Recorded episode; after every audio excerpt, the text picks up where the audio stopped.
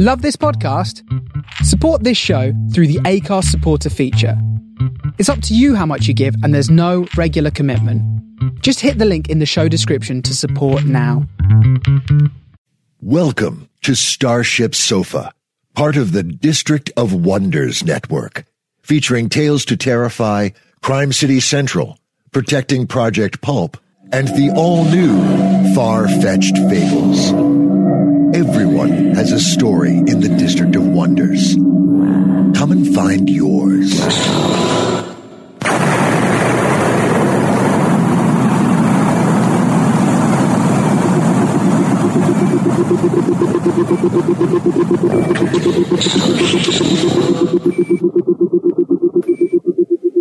This is the Starship Sofa. Everybody, welcome. Hello and welcome to show 337. I am your host, Tony C. Smith. Hello, everyone. I hope everyone is fine and dandy. We've got a great story today by Brad Torgersen. Now, I'll give you a little bit heads up.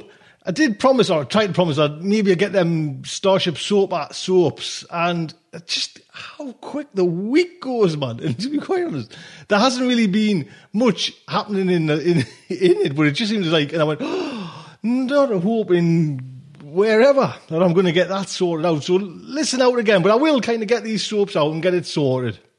Starship Sofa's very own Starship Sofa bar of soap.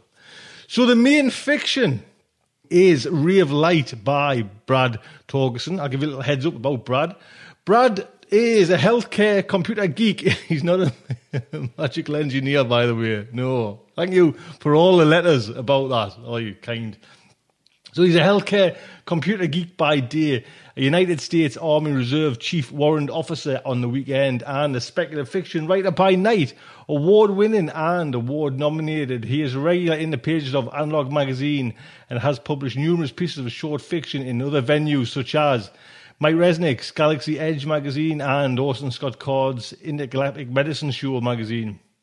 Brad's first novel, The Chaplain War, which is based on the short analog piece, The Chaplain's Assistant and The Chaplain's Legacy, is currently slated for an October 2014 Baen Books release. Brad also has two short fiction collections, Lights in the Deep, in, which came out in 2013, and he's got one due in late 2014, Racers of the Night, and they're both from Wordfire Press. Happily married for 20 plus years. Go on, Brad, there, sir. Present lives in Utah with his wife and daughter. Like I say, this story came out in the December 2011 edition of Analog Science Fiction magazine. This one was when it was Stanley Schmidt was editing it. And like I say, it's in Brad's collection, Lights in the Deep. And it was also in the Nebula Award Showcase 2013 as well. So there you go. A fantastic story. It is narrated by Steve Thomas Howell. Now, after retiring from the military service in 2013, Steve began pursuing an MFA in creative writing at the University of Tampa. He writes short stories and is working on his first novel. Steve serves as a slush reader for the Tampa Review Online and assistant editor and occasional narrator for the growing collection of genre podcasts at the District of Wonders. He certainly does, Steve. Thank you very much. He lives in Florida with his wife, two sons, and one hyperactive dog. Like I say, I'll put a link on to stevethomasHowell.com as well if you want to pop over there. There you go, sir. So the Starship Sofa is very proud to present Ray of Light by Brad R. Torgersen. My crew boss, Jake, was waiting for me at the sea-lock door. I'd been eight hours outside, checking for microfractures in the metal hull. Tedious work, that. I'd turned my helmet communicator off so as not to be distracted. The look on Jake's face spooked me. What's happened? I asked him, seawater dripping from the hair of my beard. Jenna, was all I got in reply, which was enough. I closed my eyes and tried to remain calm, fists balled around the ends of a threadbare terry cloth towel wrapped around my neck.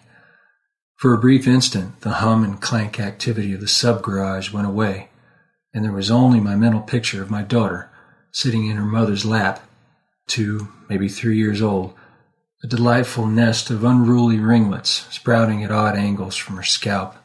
She'd been a mischief maker from day one, hell on wheels in a confined space like Deepwater 12.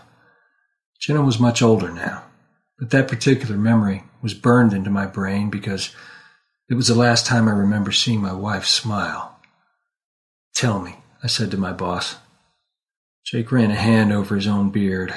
All of us had given up shaving years ago when the gel, cream, and disposable razors ran out. It seems she went for a joyride with another teenager. How the hell did they get a sub without someone saying something? The Evans boy, Bart, he's old enough to drive. I've had him on rotation with the other man for a few weeks to see if he'd take to it. We need all the help we can get.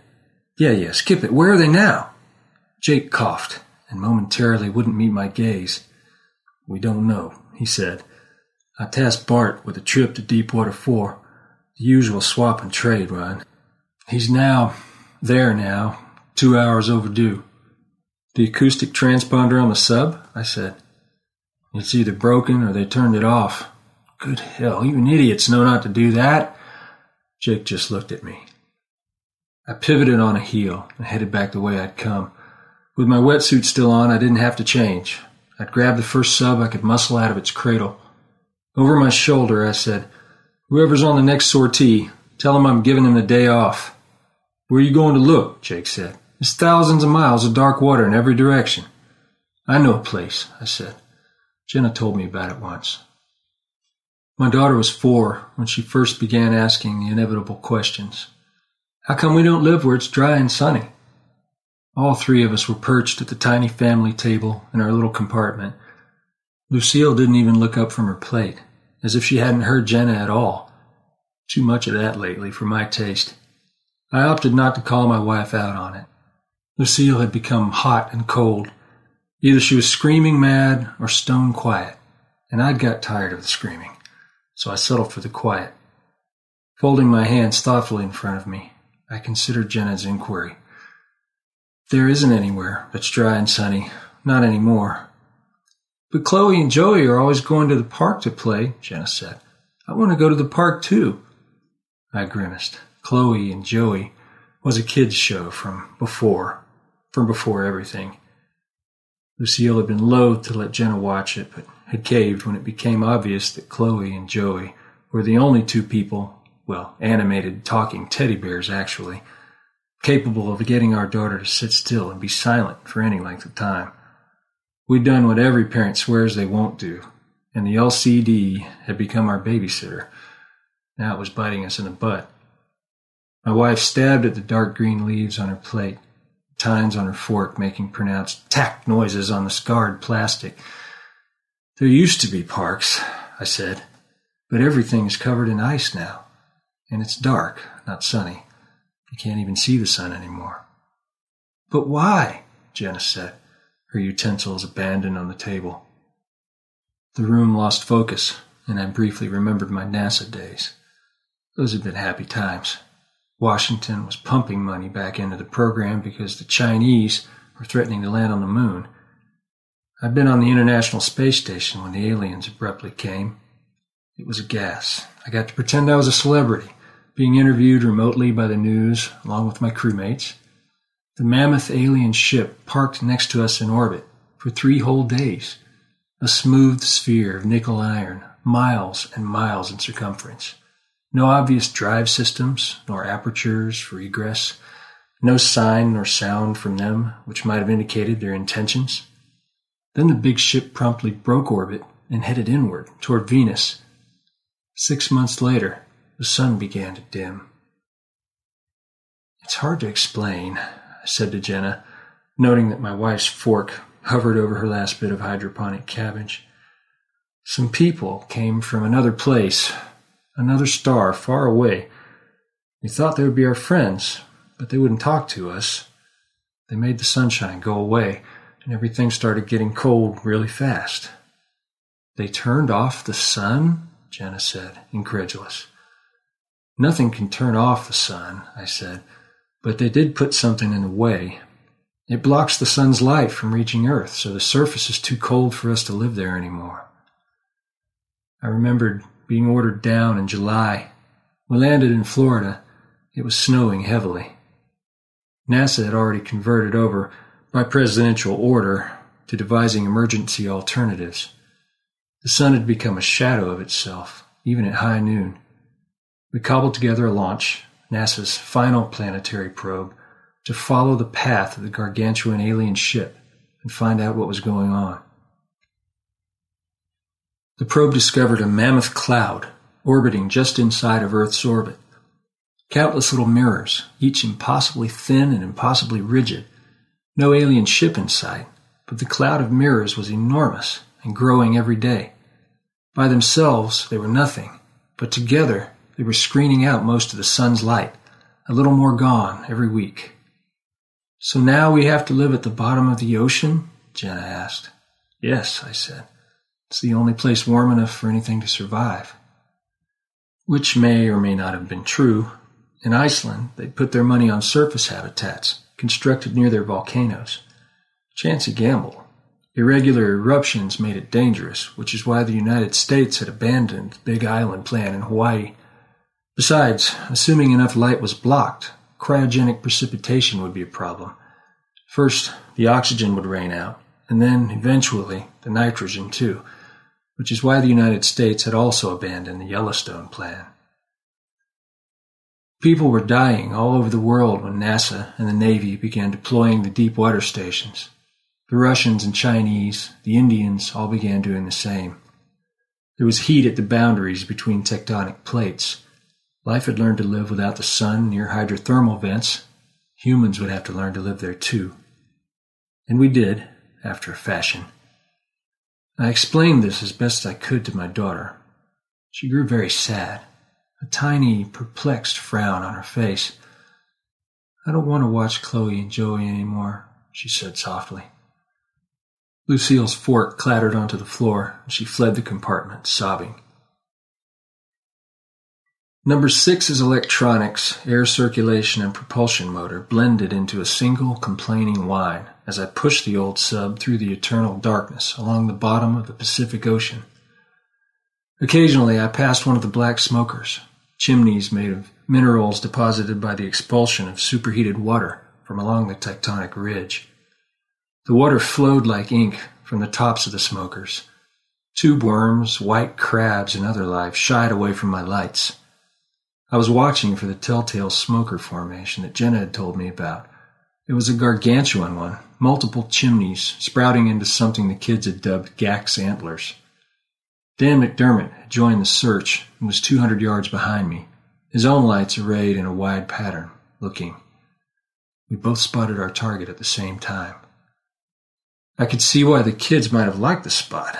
In addition to the bizarre beauty of the antlers, there was a shallow series of depressions surrounding the base, each just big enough to settle a sub down into. Cozy, private. I saw the top of a single sub, just barely poking up over the rock and sand. I asked Dan to hang back while I pinged them with a short range sonar. When I got no answer, I motored right up to the edge of the depression turned my exterior lights on extra bright, and aimed them down through the half sphere pilot's canopy. I blushed and looked away. Then I flashed my lights repeatedly until the two occupants inside got the hint and scrambled to get their clothes on. One of them, a girl, I think, though not Jenna, dropped into the driver's seat and flipped a few switches until my short range radio scratched and coughed at me.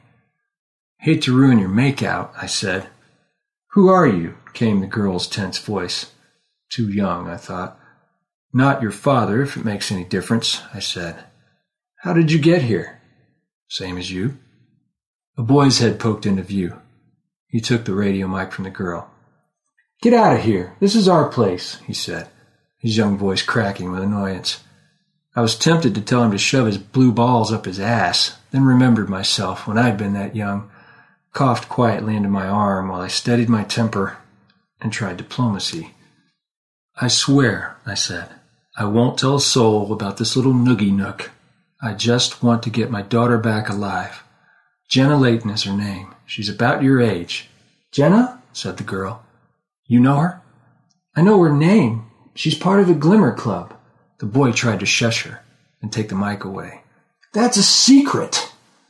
Who cares now? the girl said. We're busted anyway. What's the Glimmer Club? I said. The girl chewed her lip for a moment. Please, I said. It could be life or death. It's probably easiest if I just show you, she said. Give me a few minutes to warm up our blades. I'll tell you what I can once we're underway. Jenna was six when Lucille went to live on Deepwater 8. At the time, it had seemed reasonable. A chance for my wife to get away from her routine at home, be around some people neither of us had seen in a while, and get the wind back into her sails.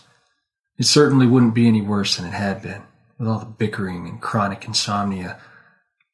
The doc had said it would do Lucille some good, so we packed her off and waved goodbye. On Jenna's bunk wall, there was an LCD picture frame that cycled through images as a nightlight. I originally loaded it with cartoon characters, but once she swore off Chloe and Joey, I let her choose her own photos from the station's substantial digital library. I was surprised to see her assemble a collection of sunrises, sunsets, and other images of the sun, a thing she'd never seen. At night, I sometimes stood in the hatchway to the absurdly small family lavatory and watched Jenna lying in her blankets, eyes glazed and staring at the images as they gently shuffled past. What are you thinking about? I once asked. How come it didn't burn you up? she said. What? Teacher told us the sun is a big giant ball of fire. That's true. Then why didn't it burn everyone up? It's too far away for that. How far? Millions of miles. Oh, A few more images blended from one to the next in silence. Daddy? Yes, I said, stroking Jenna's forehead. Am I ever going to see the sun? For real? I stopped stroking. It was a hell of a good question. One I wasn't sure I was qualified to know the answer to. Differences between the orbital speed of the mirror cloud and Earth's orbital velocity, combined with dispersion from the light pressure of the solar wind, would get Earth out from behind the death shadow eventually. How long this would take, or if it could happen before the last of us gave out, a few thousand remaining from a population of over 10 billion, was a matter of debate. Maybe, I said. The surface is a giant glacier now. We can't even go up to look at the sky anymore because the ice has closed over the equator and it's too thick for our submarines to get through. If the sun comes back, things will melt, but it will probably take a long, long time. Jenna turned in her bunk and stared at me, her eyes piercing, as they always were when she was thinking. Why did the aliens do it? I sighed. That was the best question of all. Nobody knows, I said. Some people think the aliens live a long, long time, and that they came to Earth and did this once or twice before. But why block out the sunshine, especially since it killed people? Maybe the aliens didn't know it would kill people.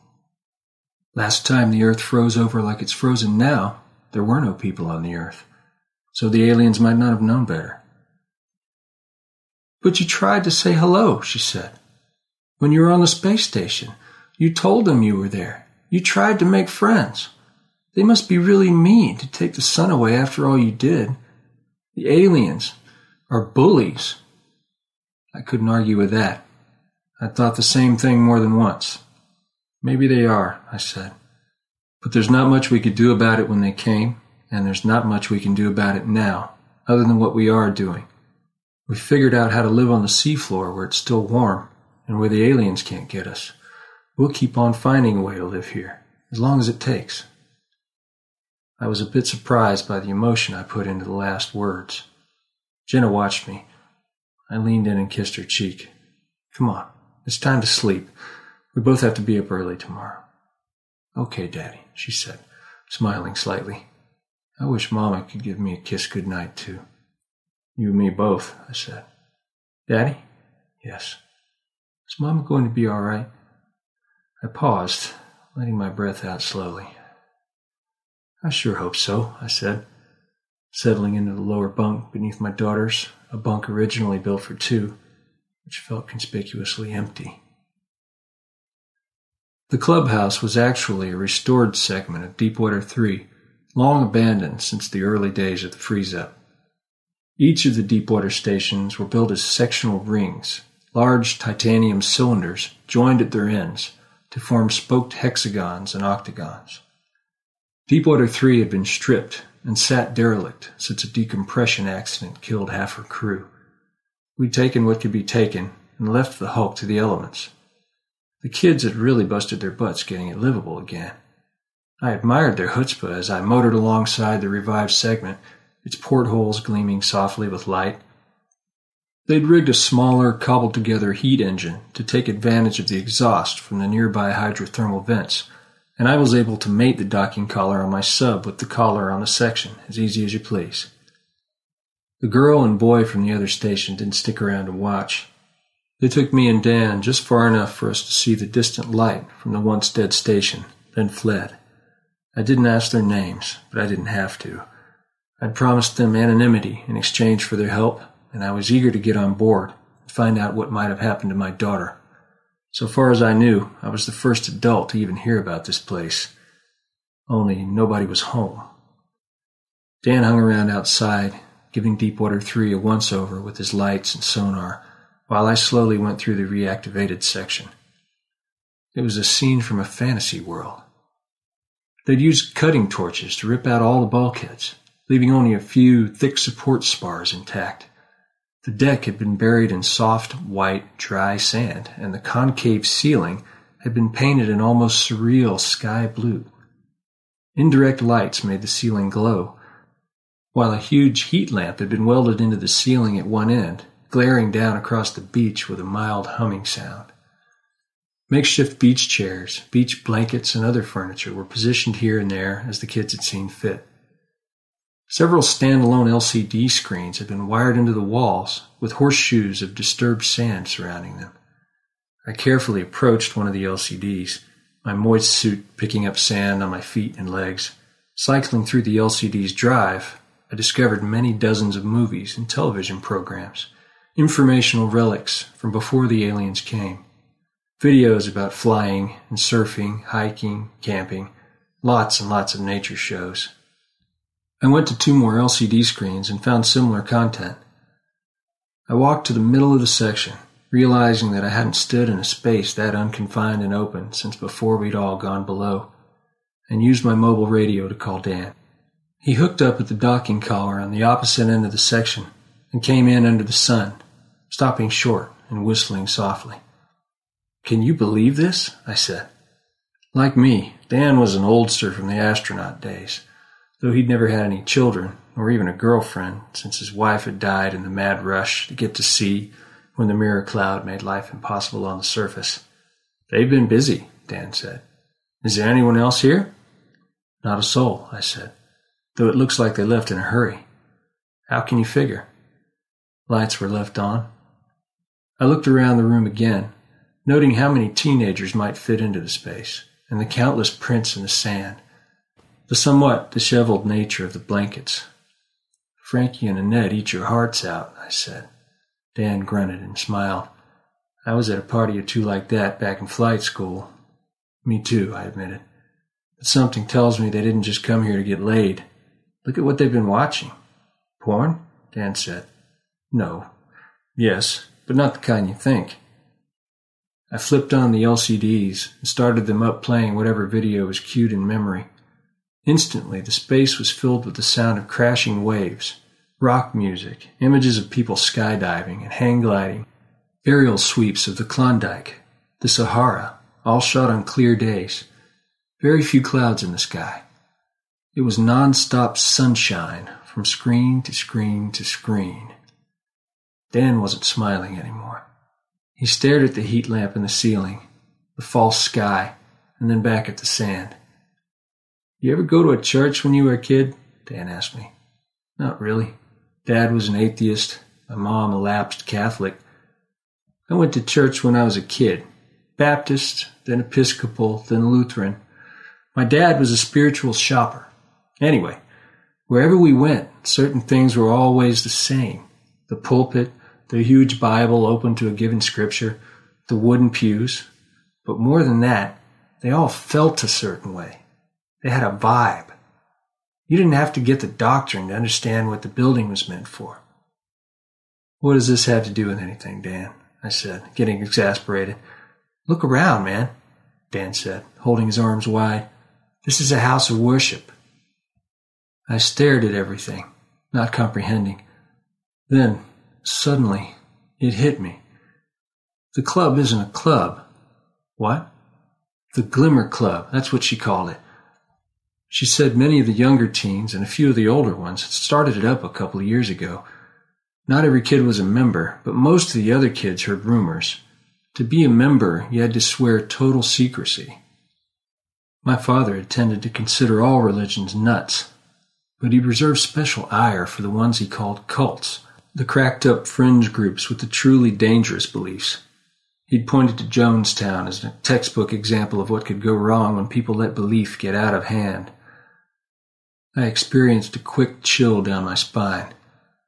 They're not coming back, I said. Where would they go? Dan asked. But I was already running across the sand to the hatch for my sub. Jenna was 10 years old when her mother committed suicide. Neither of us was there when it happened, of course. Lucille had moved around from station to station for her last several months until the separate crew bosses on each of the stations got fed up with her behavior. Ultimately, she put herself into a sea lock without a suit on and flooded the lock before anyone could stop her. By the time they got the lock dry and could bring her out, she was gone. And I was left trying to explain all this to Jenna, who cried for 48 hours straight and slept an additional day in complete physical and emotional exhaustion.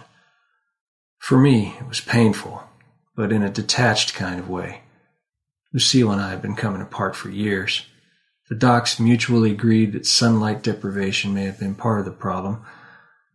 It had happened with several others, all of whom had had to seek light therapy to try to compensate for their depression. In Lucille's case, the light therapy hadn't worked.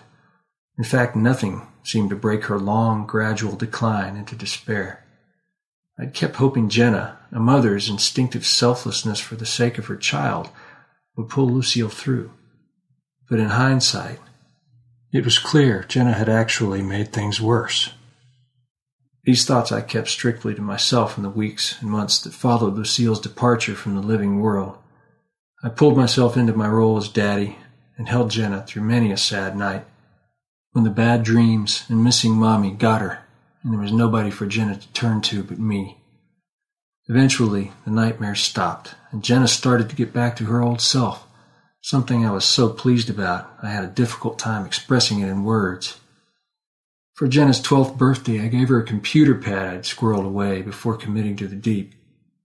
My daughter had been going nuts decorating half the station with chalk drawings, our supply of paper having long since been exhausted. The pad was an artist's model with several different styli and programs for Jenna to use.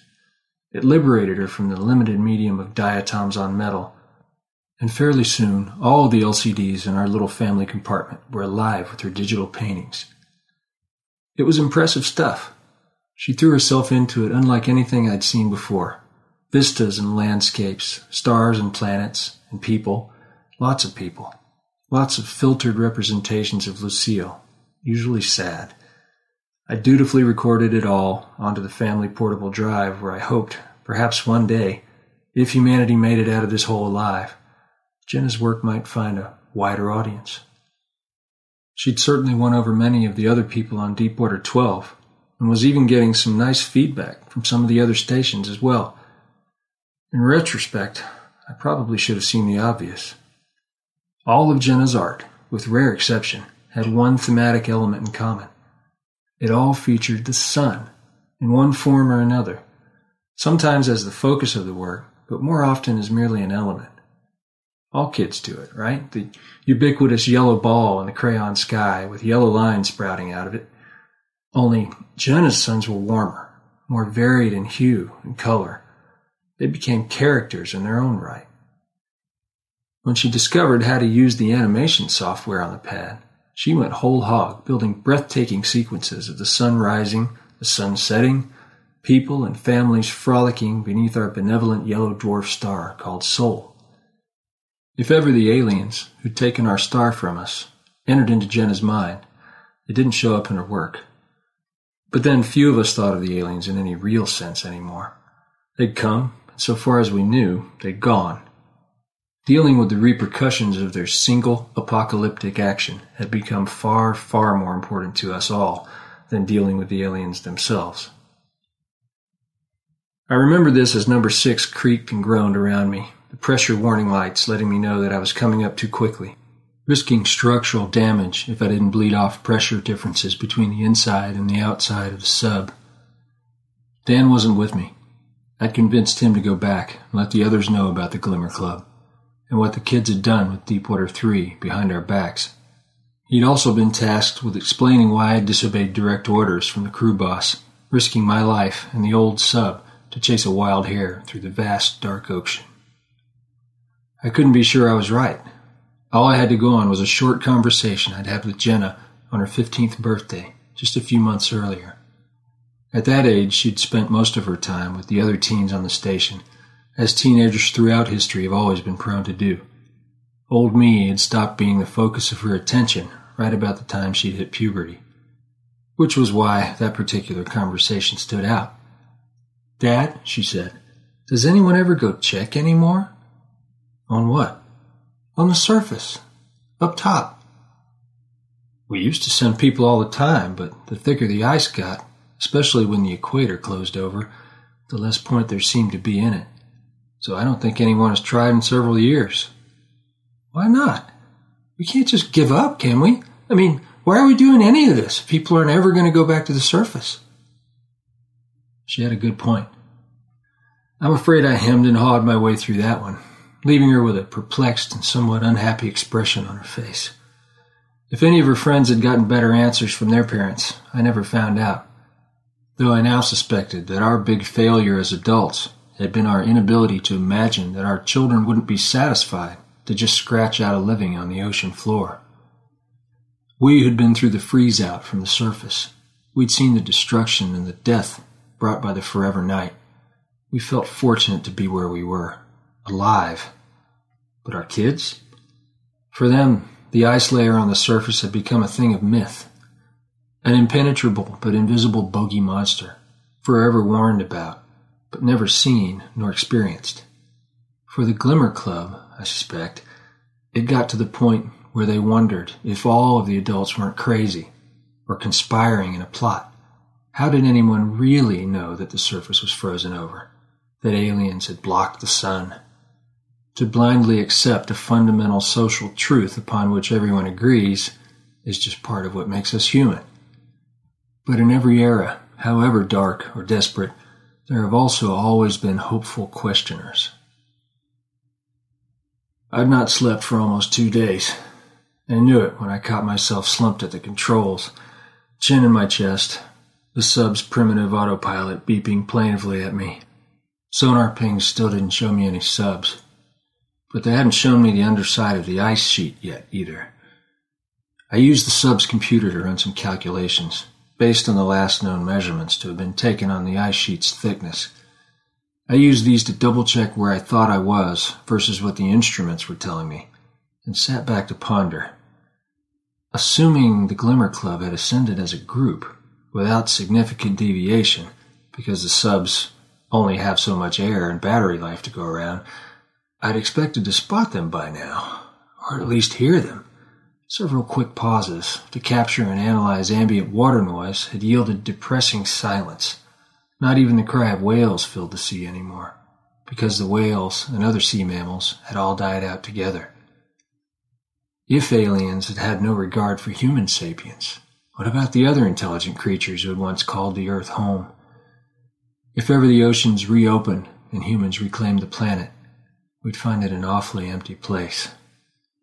Exhausted, I kept going up. Sonar pingbacks brought me awake the second time. There, a single object, roughly about the size of a sub. It was drifting, ever so lazily, back towards the bottom.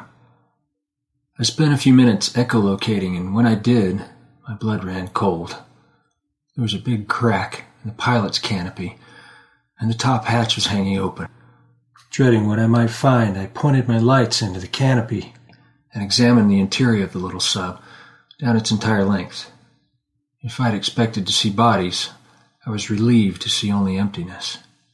Trained from birth to salvage, they'd stripped the sub and continued on, wherever that happened to be. Additional sonar pings sent back nothing. The ocean was silent in all directions, as black and lonely as space had ever been. On instinct alone, I resumed the long voyage to the ice. The gentle rocking of the sub wasn't what woke me. It was the occasional thumping against the hull. I sat straight up, almost ripping my headset off in the process. My neck and back hurt, and my hands were unsteady as I grasped the controls. No telling how long I'd been out that time. I scanned the control board, and the autopilot seemed satisfied. When I saw that the depth gauge read zero, I had to tap the screen a few times. Something had to be wrong. The knocking on the hull suggested I'd found the lower boundary of the ice sheet, where the seawater grudgingly turned to sludge. I'd never actually been up this high since the oceans closed over, so maybe the equipment was wonky this close to the frozen crust? I hit my lights, but just a few of them because I didn't have all the battery life left in the world. It took me at least a minute to figure out what I was seeing. A lapping line of water sloshed halfway up the canopy. Had I drifted into an air pocket on the other side of the ice? Scanning upward with the lights revealed nothing but blackness. But wait, not black blackness. There was a distinct hint of color in the void. I slowly reached a hand down and flicked the lights off, letting the gentle rocking of the boat and the knocking of the hull fill my ears. The blackness was pinpricked with white dots and there was a glowing light in the very far distance. Only, glowing wasn't the right word. The light slowly but perceptibly began to grow in strength, and the blackness overhead began to graduate from obsidian to purple, and finally flared into dark blue at the far, far horizon. No! My hands were shaking badly. I almost couldn't hit the switch to extend the sub's single disused radio aerial. A tiny motor whined somewhere behind me, and I waited until the motor stopped before I gently rested my headset back onto my scalp, a gentle hiss of static filling my ears. I depressed the send button on the sub's control stick. This is Max Layton speaking for Deepwater 12, the United States. If anyone can hear and understand this broadcast, please respond. The static crackled lifelessly. It was a vain hope. My signal couldn't go too far, but I had to try. I say again, this is Thomas Layton speaking. Daddy? My breath caught in my throat. It had been a single word, broken by crackling interference, but it was probably the most beautiful word I had heard spoken in my entire life. Jenna, I said softly into my mic, please tell me that's you. You're just in time, her voice said.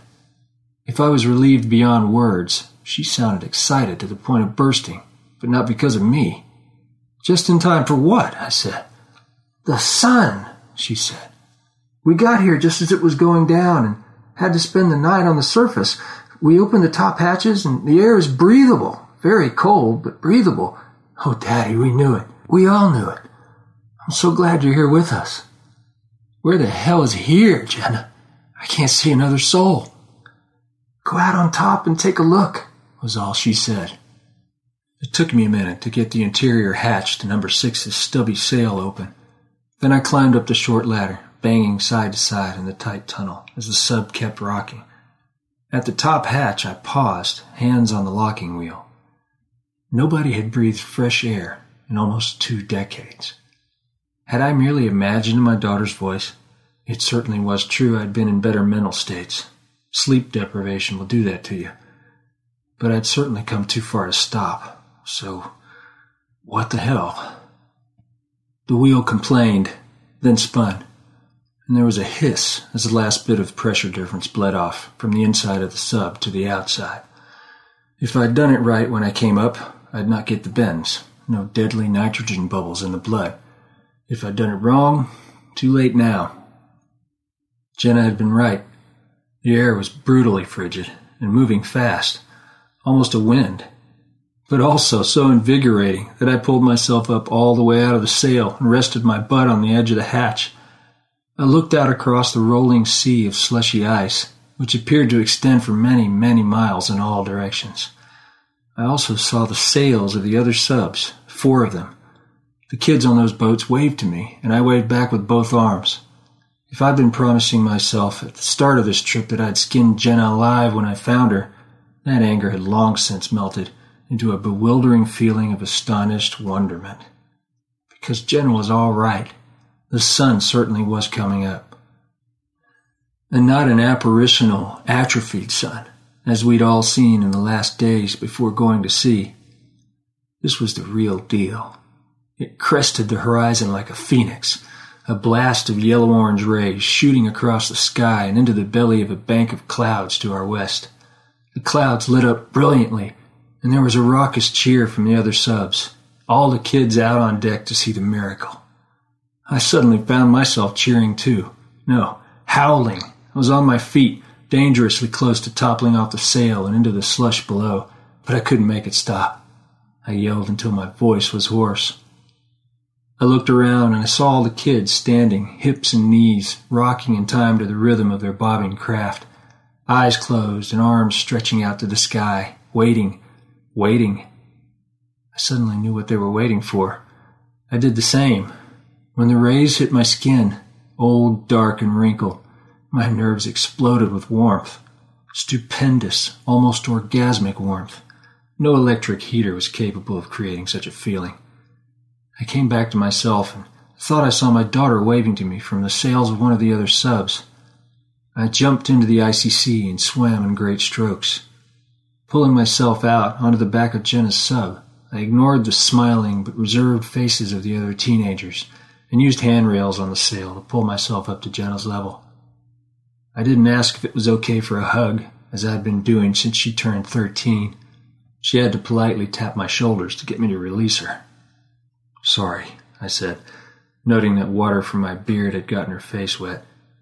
It's okay, she said, wiping it with her palms. I found the clubhouse, I said. I was afraid that you, all of you, had gone off and done something really stupid. Jenna looked down. Are you mad that I didn't tell you? At first, I said, but it doesn't matter now. This is, this is just incredible. The sun gained in the sky. The old dark neoprene of my wetsuit was growing hot and uncomfortable. I unzipped and pulled my arms and head out of the top, letting it drape around my waist. Delicious rays of light bathed my exposed gray-haired chest. An unreasoning, almost explosive feeling of giddiness had seized me and I had to fight to maintain my bearing as the kids on the sub, all the kids on all the subs, began laughing and shoving each other into the water, paddling about and crooning like seals. Have you been in contact with anyone else? I asked. We kept trying the radio, Jenna said, never moving away from my arm, which had found its way protectively around her shoulders. But you were the first person we heard. I wonder how many of the satellites still work, I said, looking up into the fantastically, outrageously blue sky. We could rig a dish, one of the old VSAT units. I think we still have some down below. We aren't going back, Jenna said suddenly, detaching herself. I looked at my daughter. Where else can you possibly go? We don't care, Dad. We're just not going back there. We swore it amongst the group, all of us, and what if the ice had still been solid? What would you have done then? I said, a burst of sea wind suddenly giving me goosebumps. We don't know. You're goddamn lucky there was a gap to get through, air to breathe. I'm not sure any of us have enough oxygen or battery power to get all the way back down. Jenna, for all I knew, you and the others were going to get yourselves killed. Jenna didn't meet my gaze. Somebody had to do something, she said. We had to know if there was a chance the sun had returned. We hoped. We hoped so much. You and Jake and the others, everybody from before the freeze up. It was like you'd all given up. Everyone determined not to die, but also determined not to live either. I nodded my head slowly. So what's the plan now? I asked. She looked up at me, smiling again. Baja, what? The Baja Peninsula is supposed to be a couple hundred miles northeast of here. We'll sail until we hit the shore. And if you simply hit the pack ice, we'll leave the subs and keep going. Do you have any idea what you're saying? Where's your food? Where's your water? What kind of clothes do any of you have? What? We're not going back, Daddy. She'd shouted it at me. Her fists balled on my chest. Okay, okay, I said, thinking. But consider this. You all stand a much better chance if you have help. Now that we know the ice is clearing and the air is breathable, and that the sun is back again, by God, we can bring the others up. All the deepwater crews and the stations too. It will take time, but if we do it in an organized, methodical fashion, we'll all stand a better chance of making land. Though I'm not quite sure what we can expect to find when we get there. Some of the other kids had pulled themselves out of the water to come listen to me talk. A few of them were nodding their heads in agreement. If you want, I said to them, looking around, I'll be the one to go back down. But I'll need to get some air and electric power off these other subs first. I sure hope you all brought enough food to last for a week or two. It's going to be at least that long, or longer, before anyone else comes up from below. I went back down with what few reserves the kids could give me. About 900 digital pictures of the open water, the marvelously full sun, and the blue, blue sky, and a hell of a lot of hope in my heart. It wouldn't be easy.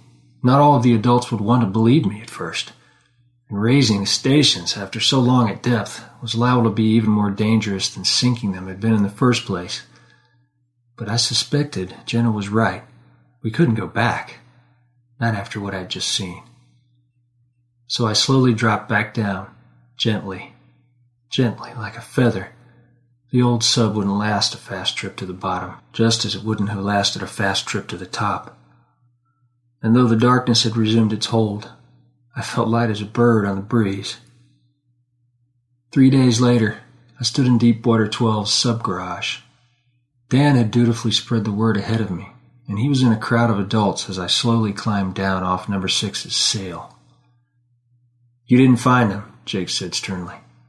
I could sense his extreme piss off as I walked across the deck towards the group.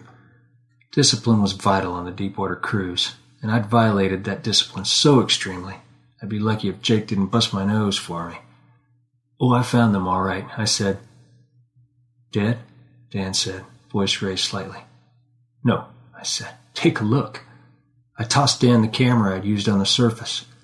He looked at me questioningly, and I just looked back. Dan turned the camera over, its little LCD screen exposed, and flipped the switch to slideshow. Adults crowded around Dan, including Jake. They gasped in unison. It can't be, Dan said, voice caught in his throat. It is, I said. And if you all don't mind, my daughter is waiting for us to join her up top. We've got a land expedition that needs support. I promised her I'd get her and the other kids the help they needed to make it successful. Dan cycled through the pictures and began playing one of the video files I'd also shot. The camera's little speaker blared loudly, laughing shouting, teens, and the sloshing of water against the hull of a sub I've been standing on when I took the footage. I noted tears falling down the faces of many of my compatriots, and for a tiny instant, wished that Lucille had lived long enough to see this. No matter.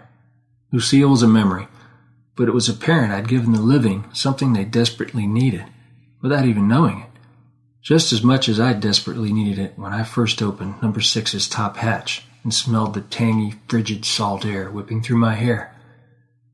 Jake, the crew boss, was shouting orders with a wide smile on his face, while the camera made its way reverently from hand to hand.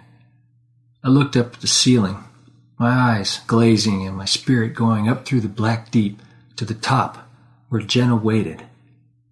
Hang on, little one. Daddy will be back soon.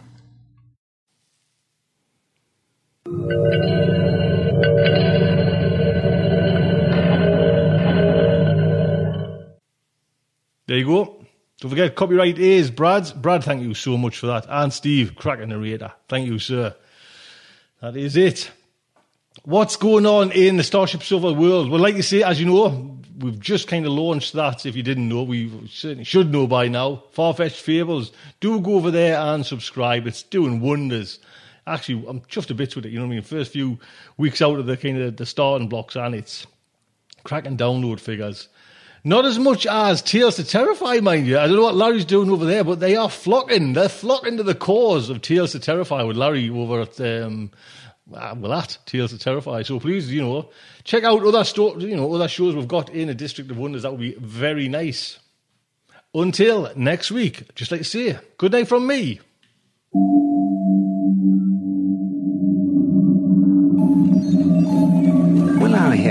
Survive this terrible ordeal? Can they win through with their integrity unscathed? Can they escape without completely compromising their honor and artistic judgment? Tune in next week for the next exciting installment of Starship Sofa. Evacuation procedure initiated. Shuttle set for launch. Airlock will be opened in three, two, one. This presentation has been brought to you by the District of Wonders Network, dedicated to podcasting the finest genre fiction. You can learn more about the District of Wonders and their many literary productions at their website, www.districtofwonders.com. Thank you for listening.